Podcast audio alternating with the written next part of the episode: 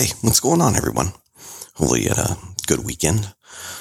Uh, I jumped out to Colorado quick for a end of the week meeting and uh, got back Friday night late, really late. Um, after our first flight was delayed and we had to get a new plane um, because something on the first plane called the uh, in-air collision warning system was broke on our first plane. So I don't know. It sounds pretty important. So I thought, hey, I'll hang out in the Denver airport for a little bit, do some people watching. Anyway, so here's what we're going to do for your five minute Monday. We're actually going to jump over the 13th Amendment. And, uh, you know, I'm not even going to read the 14th Amendment. Um, just because everybody's going to get hammered with it this week with the stuff that's going on. I just want to point out a couple of things. So here we go. Uh, five minute Monday episode 39. Holy smokes.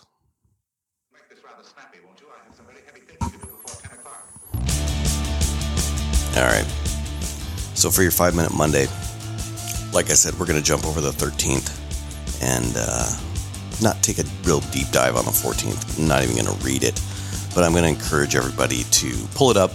And what you're going to want to do is you're going to want to look at section one in the due process, section three, and section five, the enforcement. Um, I think it's important for everyone to have a grasp on it without becoming a constitutional scholar so that uh, when you hear the multitude of opinions from all the talking heads on each side, uh, you'll be a little bit better prepared and maybe be able to separate the wheat from the chaff a little bit. Um, this uh, this isn't some political rant one way or the other. I just think people should apply the same level of scrutiny uh, regardless of which side you stand on. And I'm not sure we live in a time when we do that. So, I don't know.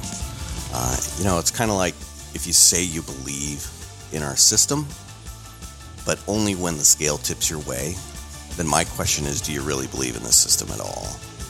So, like I said, take a look at the uh, section 1, 3, and 5.